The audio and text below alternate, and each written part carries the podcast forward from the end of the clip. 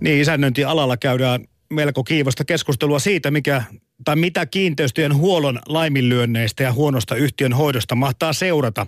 Monella on siis omaisuutensa kiinni kiinteistössä. Sehän on suomalaisten tapa peruspalkansaajalla säästää, ostaa itselleen asunto. Myös toimijoiden eläköityminen ja kiinteistöjen teknistyminen tuovat sitten lisähaasteita in, äh, isännöintiin.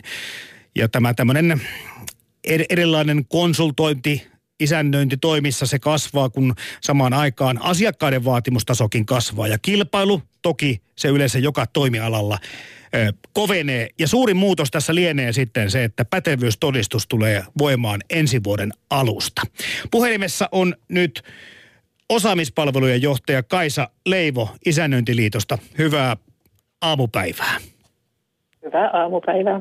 Pitäisikö meidän ottaa tähän aiheeseen semmoinen lähestymiskulma, että lähdetään määrittelemään tätä isännöintiä. Ö, mitä se on ollut tai mitä se on ja mitä sen pitäisi olla, koska tuossa puhutaan kuitenkin siitä, Kaisa Leivo, että ala on muutoksesta. Eli mitä isännöinti tällä hetkellä on? Ö, isännöinti on tällä hetkellä liikaa tämmöistä päivittäisten rutiinien hoitamista ja ikään kuin tulipalojen sammutteluluontoista työtä verrattuna ja... siihen, mikä ehkä olisi toive ja hyvä niiden asiakastaloyhtiöidenkin näkökulmasta. No sitten kerro seuraavaksi, että mitä sen pitäisi olla sen hyvän isännöinnin? No sen pitäisi olla taloyhtiön johtamista tämmöisten valittujen strategisten linjausten mukaisesti. Strategia kuulostaa kauhean juhlalliselta, mutta ei siinä taloyhtiön kohdalla ole kysymys sen kummemmasta asiasta, kun että osakkaat ja asukkaat on miettineet, että mihin suuntaan meidän taloyhtiötä viedään ja kehitetään – minkä tasoisia korjauksia esimerkiksi tehdään, millä tavalla yhtiötä hoidetaan. Ja isännöinnin ja hallituksen on sen jälkeen helpompi toimia, kun tiedetään, että mitkä ne linjaukset on. Hmm. Tavallaan tämmöistä systemaattista pitkän tähtäimen johtamista ja kehittämistä yhteistyössä hallituksen kanssa, niin sitä sen pitäisi enemmän olla. Omaisuuden hoitotyyppistä toimintaa. Nyt kun puhutaan siitä, että tämäkin ala, tosi moni muukin toimiala, kärsii vähän samanlaista murrosongelmista tai haasteista, niin missä sä näet, Kaisa Leivo, että on ne suurimmat ö, haasteet odottamassa tulevaisuudessa? Isännöinnin osalta. Isännöinnin osalta nimenomaan. No yksi varmaan semmoinen iso haaste on se, että kun isännöintiä myydään liian halvalla, sitä ostetaan liian halvalla – niin ö, yksittäisillä isännöitsijöillä on kovin paljon töitä ja yritysten kannattavuus ei pääse kehittymään niin, että voitaisiin enemmän keskittyä tämmöiseen pitkän tähtäimen strategiseen johtamiseen. Mm. se on selkeästi tämmöinen yksi iso asia, jonka tietysti korjaaminen on toimijoiden kaikkien yhteisellä vastuulla niin isännöinnin kuin isännöinnin ostajienkin. Kyllä. Ja meidänkin täällä isännöintiliitossa. No miten sitten nämä teknistyvät rakennukset, millä tavalla se alan toimijoita haastaa? Ei varmaan joitakin vuosia sitten osattu ennustaa, että VLANit pitäisi löytyä talosta ja mitä kaikkea sitten tulevaisuudessa tapahtuukaan. Niin, niin sitähän me vielä voi edes tietää välttämättä. Mutta miten nämä, tämä niin kuin alan teknistyminen, millainen haaste se on? Se on yksi niistä monista osaamishaasteista, joita isännöinnillä on edessä että kyllähän jos katsotaan kymmenen vuotta taaksepäin, niin isännöinti oli kovin erilaista. Että uudenlaisia haasteita niin täällä teknistymisen kuin erilaisen lainsäädännön säädösten asukkaiden vaatimusten puolella niin on tullut ihan jatkuvasti. Että mä jossain kohtaa sitä sanoinkin, että jos isännöitsijä olisi nukkunut ruususen unta kymmenen vuotta ja heräisi nytten, niin olisi aika vaikea säännätä suoraan siitä taas samoihin töihin, mitä ennen teki. Että maailma on muuttunut tosi paljon, odotukset ja vaatimukset on muuttunut tosi paljon. Mm. Tavallaan isännöitsijän osaamisen kehittämistarve on ihan jatkuvaa. Koko ajan tulee uusia asioita toimenkuvaan. Siihen nähden on varmaan hieno asia, että tuo pätevyystodistus tulee voimaan ensi vuoden alusta. Joo, eli nyt on tota, äh, isännöintiyritykset hän on voineet hakea tämmöistä auktorisointia jo aiemmin. Ja tähän rinnalle on toivottu järjestelmää, jossa myös yksittäinen isännöitsijä voi osoittaa osaamisensa ja pätevyytensä ja sellaista on nyt tässä vuoden verran rakennettu. Ja tarkoitus on tosiaan, että ensimmäiset isännöitsijät pääsee hakemaan tätä pätevyyttä tämän vuoden loppupuolella. No mites jos seurataan siellä isännöintiliitossa varmaan tarkalla silmällä alan koulutusta, ö, tämmöisiä oppilaitoksia kuitenkin on eri tasoisia Suomessakin. Onko tämä ajan mukaista tämä alan opetus? No, isännöinti on sellainen ala, jonne pääsääntöisesti kouluttaudutaan niin, että ollaan jo alalla – Eli perustutkinto on näyttötutkinto, se on isännöinnin ammattitutkinto. Ja sitten meillä on yksityisen koulutuslaitoksen tämmöisiä erilaisia tutkintoja. Että semmoinen niin sanottu alalle tulotutkinto, eli semmoinen tutkinto, jolle nuoret voi hakeutua. Niin tämmöistä opetusta on muutamassa ammattikorkeakoulussa, mutta ei kovin laajalti. Et tyypillisen alalle tulotutkinto on isännöinnin ammattitutkinto, mikä edellyttää aina työpaikkaa isännöintiyrityksessä, jossa ne näytöt suoritetaan. Eli se on näyttötutkinto. Hmm. Kun ottaa huomioon nämä tulevat haasteet kiinteistökannassamme Suomessa, niin tietysti voisi kuvitella, että tätä alaa olisi hyvä käydä läpi tuota vähän muuallakin, muuallakin ja vähän laajemmin, jos puhutaan Suomesta koulutuspolitiikasta. Joo, tällä hetkellähän toiveissa on isännöinti erityisammattitutkinto ja sen kohtalo todennäköisesti ratkeaa tässä tänä syksynä. Että isännöintiliittokin on ollut vahvasti ajamassa tätä erityisammattitutkintoa osaksi isännöinnin tutkintojärjestelmää. Hmm. Kaisa Leivo, mihin se kohdistuu se tarve suuremmin? Onko se niin, että, että täällä kaupungeissa tulevaisuudessa isännöintiä tarvitaan entistä enemmän, koska kaikki ihmiset tänne hakeutuvat? Vai entä sitten se maaseutu, jossa vanhenee samaan aikaan sekä ihmiset että kiinteistöt? Kumpiko haastaa enemmän? Haasteet on ainakin varmasti kovin erilaisia. Ehkä kaupungissa se iso haaste on nimenomaan se osaavien ammattitaitoisten isännöitsijöiden löytyminen, mm-hmm. mukaan kun kysyntä kasvaa. Isännöintialahan on myös ala, jossa on paljon eläköitymistä tulossa lähivuosina. Eli senkin takia myös isännöintialan koulutuksella on isoja haasteita. Ammattitaitoisia osaajia pitäisi saada putkeen sisään sitä mukaan, kun toisesta päästä jää ihmisiä eläkkeelle. Maaseudulla ehkä suurin haaste on, on se, että mehän on nyt saatu lukea siitä, että kaikki talot ei välttämättä enää saa lainaa Mm-hmm. Huoneistot ei käy välttämättä kaupaksi kaikilla alueilla lainkaan. Ja tavallaan se on aika hankala yhtälö. Ja tuossa alussa, kun puhuttiin siitä, että isännöinnin ja hallitustyön pitäisi olla enemmän sen kiinteistön strategista johtamista, niin näillä alueillahan se erityisesti korostuu. Eli joka taloyhtiöllä pitäisi olla strategia, jossa mietitään, että miten sitä meidän taloyhtiötä hoidetaan ja pidetään yllä. Ja varmistetaan se, että jos alueella ikään kuin on muuttokatoa ja näkyvissä se, että osa taloista jää tyhjäksi tai ei saa korjauslainaa, niin se ei ainakaan olisi meidän taloyhtiö. Että olisi sillä tavalla mietitty sitä pitkään tähtäimen toimintaa ja strategiaa. Ja just no. esimerkiksi tyypillinen asia on tämmöinen, että pitkän tähtäimen korjaussuunnitelma, kunnossapito, sehän on ihan merkittävä osa taloyhtiön strategiaa. Kyllä, ja näistä muuten jatketaan seuraavaksi. Kiitoksia osaamispalvelun johtaja Kaisa Leivo Isännöintiliitosta. Kiitos. Yle.fi kautta puhe. No niin, sitten vieraille tervetuloa. Meillä on täällä siis kaksi miesvaltaisella, ainakin toistaiseksi miesvaltaisella alalla toimivaa naista. Anu Hoskonen ja Hanna-Leena Kuutilo Valttari Oystä. Tervetuloa molemmille. Kiitos. Tota, haluatteko kommentoida tuossa Kaisa Leivon kertomuksia. Tuo strategia, mikä tuossa pitkän tähtäimen korjausstrategia, se on jollakin tavalla semmoinen asia, että sitä ei voi välttyä. Se on ainakin semmoinen, mikä heti tulee mieleen meille varmaan kaikille. Kaisa puhuu hyvinkin paljon asiaa, että tota, meillä on tahtotila, että me yritetään herätellä meidän osakkaita siihen, että ne haluaisi alkaa hoitaa heidän omaisuutta ja kiinnostus siitä. Eli ilmastrategia on hirveän vaikea, vaikea johtaa taloyhtiö. Et strategia voi olla sellainen, että ei tehdä mitään, annetaan kaiken vaan romahtaa ja sitten mietitään, kun ollaan lähes konkurssissa, että miten tämä korjataan. Tai sitten voi olla tämä, että suunnitelmallisesti johdetaan sitä taloyhtiöä jotta ne korjaukset hoidetaan ajallaan jotta ei kenenkään asuminen käy liian kalliiksi. Mm. Tämä on kiinnostavaa miettiä siinä, että mikä sen isännöitsijän tehtävä on ja vastuu ja, ja toimivalta siinä vaiheessa, kun silloin taloyhtiön hallituksen puheenjohtaja ja hallitus. Ja, ja pitäisi saada vakuuttuneeksi ihmisiä siitä, että jotakin tarvitsisi ruveta tekemään, eikä vaan koko ajan nukkua yön yli.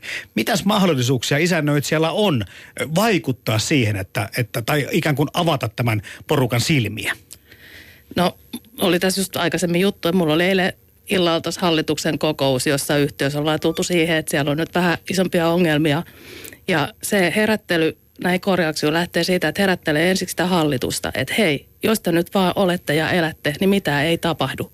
Ja seuraava kysymys on se, että kun pidetään yhtiökokousta, niin miten houkutellaan ne osakkaat siinä kokoukseen ja kerrotaan näistä tulevista asioista niin, että kaikki ymmärtää, että jotain on pakko tehdä. No onko se Anu Hoskonen ongelma saada ö, ihmisiä kokouksiin? Joissain tapauksissa on. On aktiivisia taloyhtiöitä ja kokisin, että osittain se lähtee sieltä hallituksen omasta aktiivisuudesta, miten mm. saadaan siellä asukkaita mukaan, miten tiedotetaan taloyhtiössä siitä, että mitä siellä tapahtuu ja, ja mitkä on ne tulevaisuuden suunnitelmat. Miten paljon se on muuttunut, jos mietitään sitä, että no siitä kun itse olen ö, asunto-osakkeen omistanut on jo jonkin verran aikaa ja ei kovin imarteleva fiilis jäänyt ikään kuin niistä hallituksen kokouksista kai, tai niiden osakkeenomistajien aktiivisuudesta. Mutta onko tässä tapahtunut jotain, niin kuin vaikka viime vuosien mm, puitteissa jotain semmoista, että, että tilanne on muuttunut tiettyyn suuntaan? No mun mielestä selkeästi kiinnostus on herännyt, että, yksi, että mekin ollaan nyt täällä kertomassa tästä ja meistä ollaan kiinnostuneita, että miten te olette tehnyt ton. Ja kyllä se, miten me ollaan tähän tultu, niin on lähtenyt ihan siitä, että me ollaan aktiivisesti oltu mediassa, sosiaalisessa mediassa ja herätelty ihmisiä. Niin varmasti myös sekin, että kun tuolla kylillä kulkee tai kaupungeissa, niin ainakin itsestä kattelee koko ajan, että hei, tossakin on nyt tollainen juttu, että toi pitäisi tehdä ja toi, että se on sitä aktiivista toimintaa ja ihmisten aktivoimista. No kertokaa, miten ne ihmiset suhtautuu teihin tai osakkeenomistajat tai hallituksen jäsenet sillä, kun te menette sinne, että hei, hei, hei, henkisiä avo, litsareita naamalle, että hei, ettekö te nyt ymmärrä, että Herran Jumala, tämä romahtaa kohta. En nyt tämä vähän karrikoitu, mm. mutta kuitenkin. Miten ne ihmiset ottaa sen tiedon teiltä vastaan?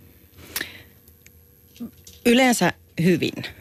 Mm-hmm. Et tässähän on niinku faktat, mitkä puhuu kuitenkin, että et meidän on hankittava erilaisia asiantuntijalausuntoja ja yhteistyökumppaneita mukaan näihin, kun lähdetään miettimään, että mitkä on ne tämänhetkiset tarpeet.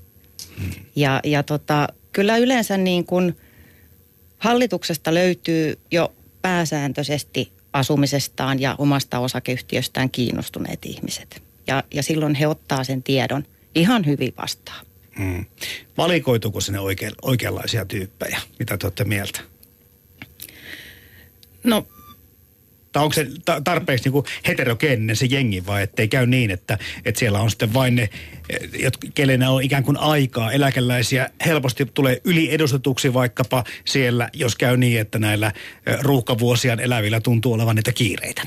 No kyllä toi lähtee jo mun mielestä siitä, että ihan jo siitä yhtiökokouksesta, että miten ammattimaisesti se yhtiökokous hoidetaan, miten ammattimainen ja ammattitaitoinen se isännöitsijä on, jolloin siihen tulee se ote, että nyt hoidetaan oikeita asioita. Se, siis, se on tärkeää myös keskustella niistä pihaistutuksista ja muista, mutta kyllähän niin kuin isännöitsijä, isännöitsijä toivoo sitä, että hallituksessa on myös asiantuntijoita jollain tapaa, jotka tietää, mitä rakentaminen ja korjausrakentaminen on, tai uudiskohteen hoitaminen. Mm-hmm. Mutta tarvitaan totta kai siellä myös sitten toiset näkökulmat, kun joku on kiinnostunut pihoista ja näistä yleisilmeistä. Nekin on myös tärkeitä. No jos puhutaan sitä yhtiökokouksesta, jossa olette vaikka läsnä ja asiaa esittelette, niin tota, tuleeko sellaisia tilanteita, että, että joku pitää hyvän puheenvuoron, mutta sitten ei kuitenkaan ole kiinnostunut tulemaan hallitukseen vaikuttamaan ja tekemään päätöksiä? Jos on se, että mulla on niin kiire mun omien niin. töiden kanssa, että mä en kerkeä. Tämä mm. on se yleisin vastaus. Ja me taas tuodaan esiin se, että hei, jos me ollaan te isännöitsijöitä, niin teille jää se päätöksenteko. Me valmistellaan ne asiat. Et tarvitaan niitä oikeita päätöksiä ja me hoidetaan niin, että teillä on se tarvittava tieto, jotta te pystytte ne tekemään. Mm. Tietenkin se, että, että kuten sanoitte tuossa äsken jo, Anu Hoskonen ja Hanna-Leena Kuutilo, että sinne valikoituisi myöskin tämmöistä asiantuntemusta, olisi kaikille eduksi. Mutta miten se menee noin niin kuin käytännössä, kun mietitään tämmöisiä kokouksia ja ruvetaan tekemään esityslistoja tai miettimään, mitä tulevaisuudessa päätetään, niin onko se niin, että, että hallituksen puheenjohtaja ja isännöitsijä käytännössä on, on kuitenkin avainasemassa siinä, että mi, mistä puhutaan ja, ja minkälaisia asioita esitellään? Kyllä se, kyllä se näin on, että kyllä ne siitä hallituksesta ja hallituksen puheenjohtajasta ja isännöitsijästä lähtee liikkeelle nämä asiat. Hmm. Ja miettimään vielä sitä, kun te nyt puhutaan enemmän siitä isännöitsijän roolista, totta kai kun te heitä edustatte, mutta, mutta se hallituksen, taloyhtiön hallituksen puheenjohtajan rooli, voisiko siitä sanoa jotakin? Millainen ihminen siihen pitäisi ö, mielellään valikoitua? No mielellään, jos siihen valikoituisi samalla tavalla kuin isännöitsijän pitää olla ensisijaisesti kiinnostunut. Pitää, pitää osata niin kuin hakea niitä oikeita asioita taloyhtiökohtaisesti. Niin se puheenjohtajan olisi ensisijaisesti oltava erittäin kiinnostunut siitä oman taloyhtiön hoitamisesta ja johtamisesta ja tulevaisuudesta. Hmm tämä tuntuu, että se ei välttämättä toteudu, kun katsotaan tätä, vaikka tätä korjausvelkaamme, joka, joka aikamoinen tässä, tässä Suomen maassa tällä hetkellä on. Jos puhutaan kymmenistä miljardeista euroista, se on niin suuri summa, että, että mä en tiedä, voi olla, että ihmiset välttelevät sen ajattelemistakin. Hyvin paljon mahdollista. Se on, saattaa olla, että tullaan siihen tulan, tilanteeseen, että tämä vuosikymmenien säästäminen mm. Asumisessa nyt tulee eteen siinä korjauskustannuksissa. On, on asuttu halvalla vuosikymmeniä ja maksettu pieniä vastikkeita ja tehty mitä on pakko. Ja nyt tietysti kun 2010 tuli lakimuutos, jonka seurauksena joudutaan jo ihan pakosti taloyhtiökohtaisesti miettimään sitä vähintään viisivuotissuunnitelmaa. Niin sen myötä on tullut varmaan just esille enemmän nämä, että sitä todellisuudessa joudutaan miettimään jopa pidemmälle. Ja korjaustarpeet on tätä myöten tullut sieltä niin kuin selkeämmin esille kuin ennen tänään sain tuolta Twitteristä mainion muistutuksen siitä, että se on peräti 15 miljardia euroa per vuosi tämä korjaustarve, eikä lähellekään toteudu. Öö, jotenkin tuntuu vaan siitä, että nyt syödään lapsilta eväitä kyllä semmoista vauhtia, että täytyyhän tämän jossakin vasta järjenkin voittaa. Vai voittaako se? No, tämä on nyt, tässä on nyt elämästä, elämästä esimerkki, että tehtiin salaoja korjaukset ja säästettiin ja tehtiin ne vaan toiselle puolelle taloja. Okay. Jolloin nyt on mittavat vesivahinkokorjaukset sitten siellä toisella puolella taloa. Niin kyllä meillä on nyt tämä näkökanta, että vaikka se sitten vähän maksaakin, niin sitten tehdään ne korjaukset kunnolla. Eli ei sitten nyt enää lähdetä säästää niissä korjauksissa, kun on ekaksi odotettu 20 vuotta, että jotain tapahtuisi. Se tulee niin kaikista kalliimmaksi se säästäminen. Mutta Anu Hoskonen ja Hanna-Leena Kuutilo, Suomessa muutenkin asuminen maksaa. Se on siis kuulemma nyt uusien vertauksien mukaan, niin Helsingissä maksaa saman verran asuminen tai neliöt jopa kuin Manhattanilla New Yorkissa, niin, niin, niin toisaalta se on inhimillistä, jos sitä yritetään pitää aisoissa. Eli tämä kokonaiskustannukset on varmaan nyt se semmoinen iso potti, mitä on aika vaikea pelkästään lähteä tästä näkökulmasta pienentämään, että, että nyt me kumminkin vaadittaisiin nyt lisää investointeja, että rakennuksemme pysyisi kunnossa, mutta rakennus, samaan aikaan asumiskustannus tahtoo karata koko ajan ylöspäin. Joo, valitettavasti näin on, mutta että täytyy, anteeksi, erotellaan kuitenkin ne korjauskustannukset omakseen, että yleensä niiden rahoittaminen on hmm. sitten lainalla tai, tai muulla tavoin on, on kerätty sitä, mutta, mutta varsinaiset niin kuin – Hoitokustannukset taloyhtiöissähän nousee huimaa vauhtia johtuen muun muassa niin kuin verojen noususta joka vuosi. Kiinteistövero on yksi iso erä, varsinkin pääkaupunkiseudulla. Ja kasvaa. Mm-hmm. Kasvaa koko ajan. Ja, ja tuota, ihan samoin sähköt, lämmöt, vedet, jotka on niitä pakollisia kuluja joka vuosi, niin prosentuaalinen nousu on ollut aika huikeeta viime vuosien aikana. Niin ja näistä on niin kuin näistä kustannuksista, mitä Anu tuossa mainitsi, niin niistä on paha alkaa säästää. Et sitten lämmityskustannuksia, okei, okay, maalämpöä, mitä nyt on ja näin. Mutta sitten kun mennään siihen, että sitten säästetäänkin isännöinnistä. Mm. Se on se ensimmäinen. Otetaan se halvin isännöitsijä, koska siinä pystytään säästämään. Niin kuin oli tuossa aiemmin puhetta, Kaisa sanoi, että on kilpailutettu tämä ala niin alas. Me ollaan tästä ihan samaa mieltä. Että se on ihan selvä, että isännöinnistä ei ensimmäiseksi kannat lähteä säästämään. Mm. En nyt ei lähdetä syyttämään siis sormella osoittamaan ihan ketään välttämättä, mutta, mutta onko tuo raha kuitenkin sitten se, ö, ja tämä kilpailutus ja se, että joudutaan olemattomalla katteella toimimaan ja sitten asiantuntijuutta välttämättä ei saada semmoista, mitä tarvittaisiin myöskin niin kuin merkittävässä roolissa siinä, että, että näitä korjaussuunnitelmia ei panna toteen tai ei edes tehdä. Niin no siinä tämä, tullaan tähän kilpailutukseen, että silloin, jotta se isännöitsijä palkka pystytään maksamaan, niin sen isännöitsijällä pitää olla riittävä määrä niitä kohteita. Ja mm. jos sulla on 30 taloyhtiö isännöitävän, niin on 30 taloyhtiö toimitusjohtaja, ja sulla on vaikka 10 putkiurakkaa menossa, niin se on siis ihan mahdottomuus, että sä pystyisit vielä, ja sitten olevia asiakaspalvelijakin. No miten, mihin tämä on sitten menossa? Onko nyt käymässä niin, että, että isännöinti toimistot ja yritykset kasvavat ja erikoistuvat. Sekö on niin kuin tulevaisuus, että, että, tämmöiset niin kuin ihan pienet lafkat vähenee ja sitten saada, otetaan niin kuin isoja yrityksiä, koska niillä on isompi määrä asiakkaita ja se on terveempää se ö, liiketoiminta? No toi on nyt oikeastaan tämänhetkinen tilanne. Et mä kyllä nähdään tämä ala silleen, että niin kuin sanot, niin erikoistuu kyllä, mutta ehkä nyt tuleekin näitä pieniä firmoja taas lisää, mitkä on aikoinaan noin isommat ostanut. Jos se erikoistuu, niin millä tavalla isännöinti ala lähtee erikoistumaan? No siinähän on nyt sitten tämän hetken haasteet on nimenomaan tämä tekninen puoli. Mm-hmm. Ja, ja saattaa olla niitä, jotka lähtee erikoistumaan enemmän sinne korjausrakentamiseen ja tekniselle puolelle. Ö, yksi erikoistumisen alahan on sitten uudisrakentamisen puoli, joka on ihan kokonaan hallinnoltaan erilaista isännöintiä kuin korjausrakentaminen. Mm-hmm. Ja meillä on niin monenlaista tämä asumiskanta taloyhtiöpuolella. Siellä on pieniä yhtiöitä viidestä huoneistosta ja, ja sitten mennään tonne monen sadan huoneiston asunto-osakeyhtiöön, että kyllä se on, niihinkin voi erikoistua hoitamaan ne pienet tai hoitamaan ne isot. Mm.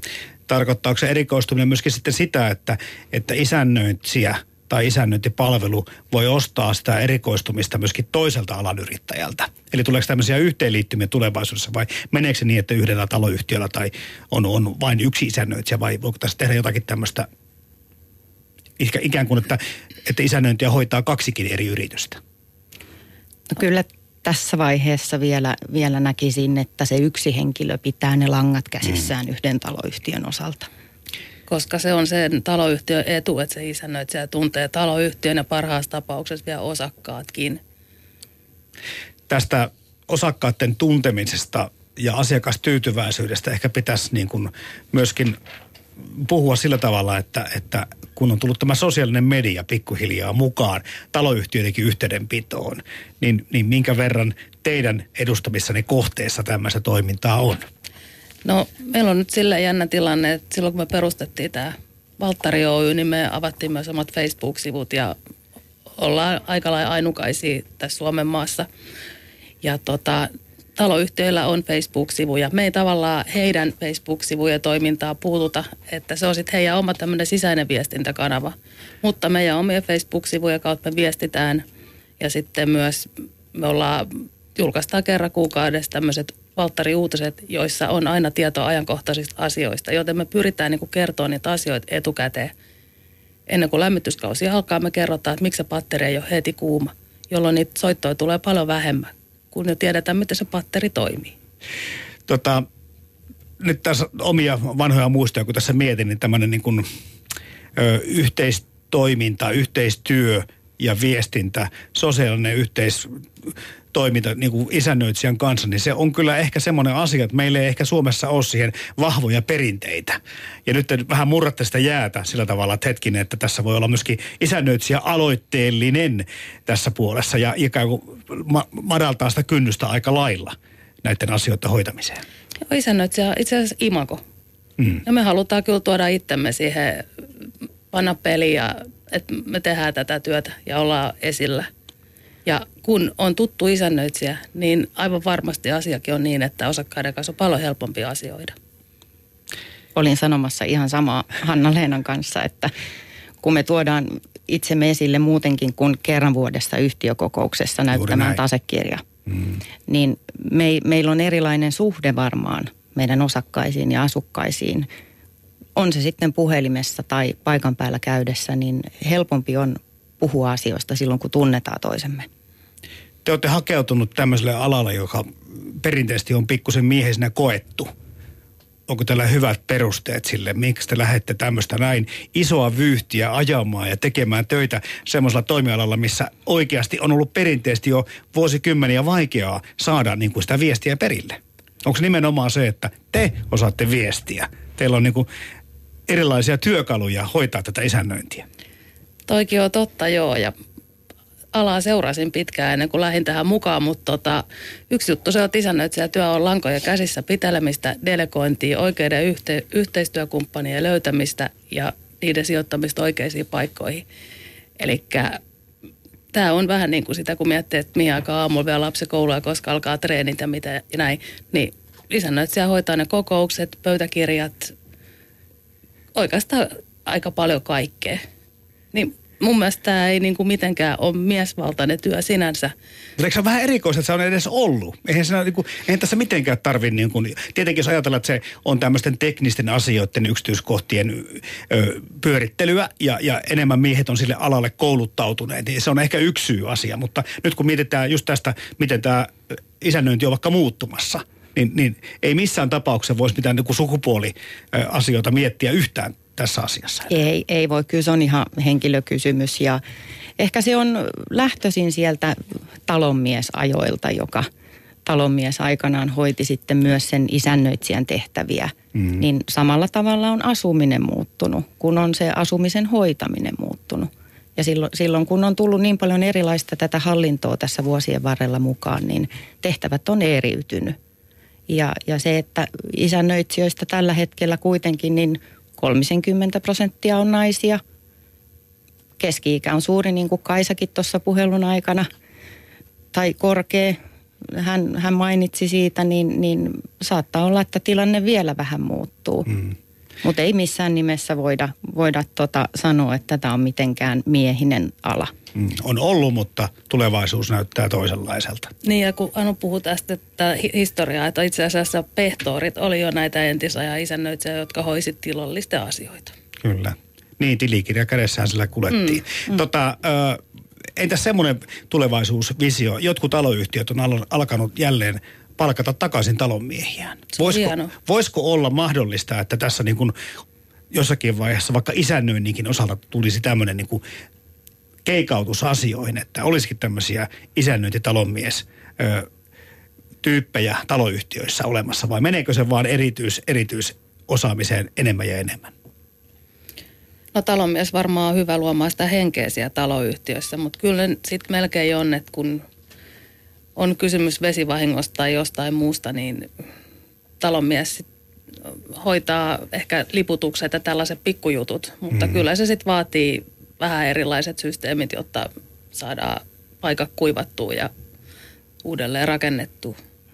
Niin kyllä se on, meillä on kuitenkin niin kuin, meidän pitäisi hallita hyvin erilaisia asioita. Meillä on hallinto, meillä on se talous, meillä on Kyllä. tekniset tehtävät ja, ja juridiikka ja vielä se sosiaalinen puoli ja kanssakäyminen siellä. Niin saattaa olla haaste – yhden henkilön talonmiehenä pystyy hoitaa tämä kaikki yksin, mm. mutta yhteistyössä varmaan. Tässä teidän puheessa Anu Johanna koko ajan vilahtelee tuo asiakas ja asiakastyytyväisyys. Ö, sekin on aika monella toimialalla vasta niin kuin viime aikoina nostettu fokukseen. Ja tämä isännöintiala taitaa olla myöskin yksi niistä, että asiakas ja asiakastyytyväisyys ja ne kontaktit on nousemassa aika merkittävään rooliin. Kyllähän se näin on, että asiakkaat meidänkin palkan viime kädessä maksaa.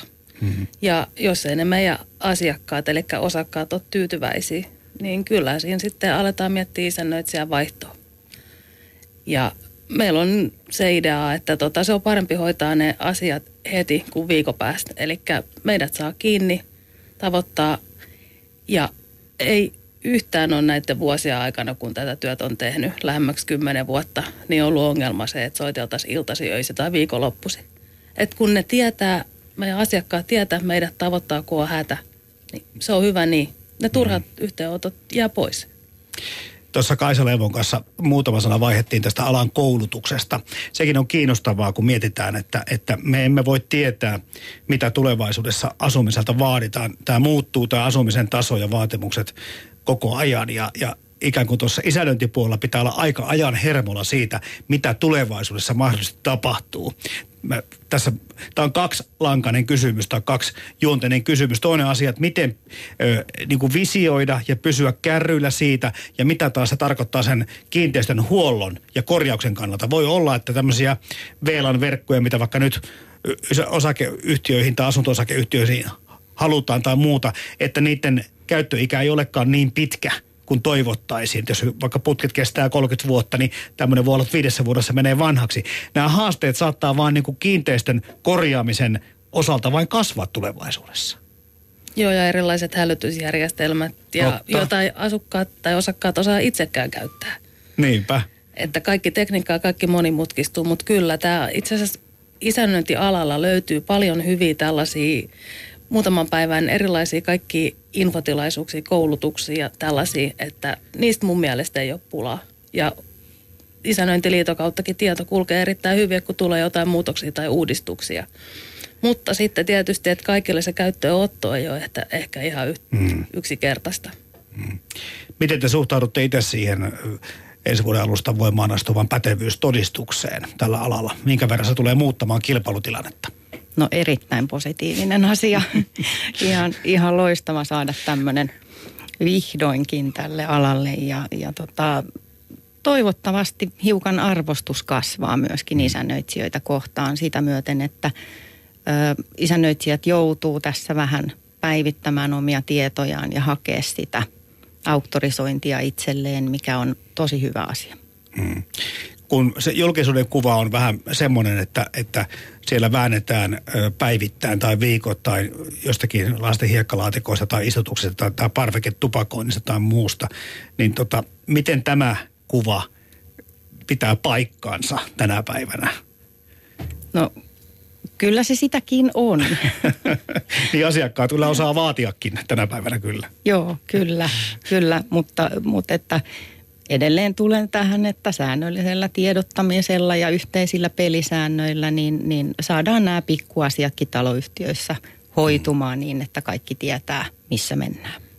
Jos taloyhtiössä on hyvä mehenki ja huomioidaan toista asuminen ja näin, niin tota, ei tuollaisia ongelmia välttämättä tule. Niin, ennakointi on totta kai tärkeä mm. asia. Ö, ihan loppuun, Anu Hoskonen ja Hanalina Kuutelo, kertokaapa se, että mikä, tar- mikä saa teidät jatkamaan? Mistä se voima teillä löytyy siihen, että, että kumminkin puhutaan siitä, että, että on aika paljon ikään kuin ongelman ratkamis, ratkomista tämä teidän työnne. Mikä auttaa teitä jaksamaan ja pysymään alalla? No ne onnistumiset niissä ongelmissa, joita on ratkottu ja tullaan tulevaisuudessa tekemään. Ja, ja työ on haasteellista se on monipuolista, se on joka päivä erilaista. Meillä on loistavia asiakkaita ja toivottavasti jatketaan heidän kanssaan tosi pitkään. Entäs hanna? Joo, meillä on niitä niin sanottuja helppoja yhtiöitä hoidettavana, mutta sitten on näitä haasteellisia, eli tullaan siihen, että ei ole tehty korjauksia.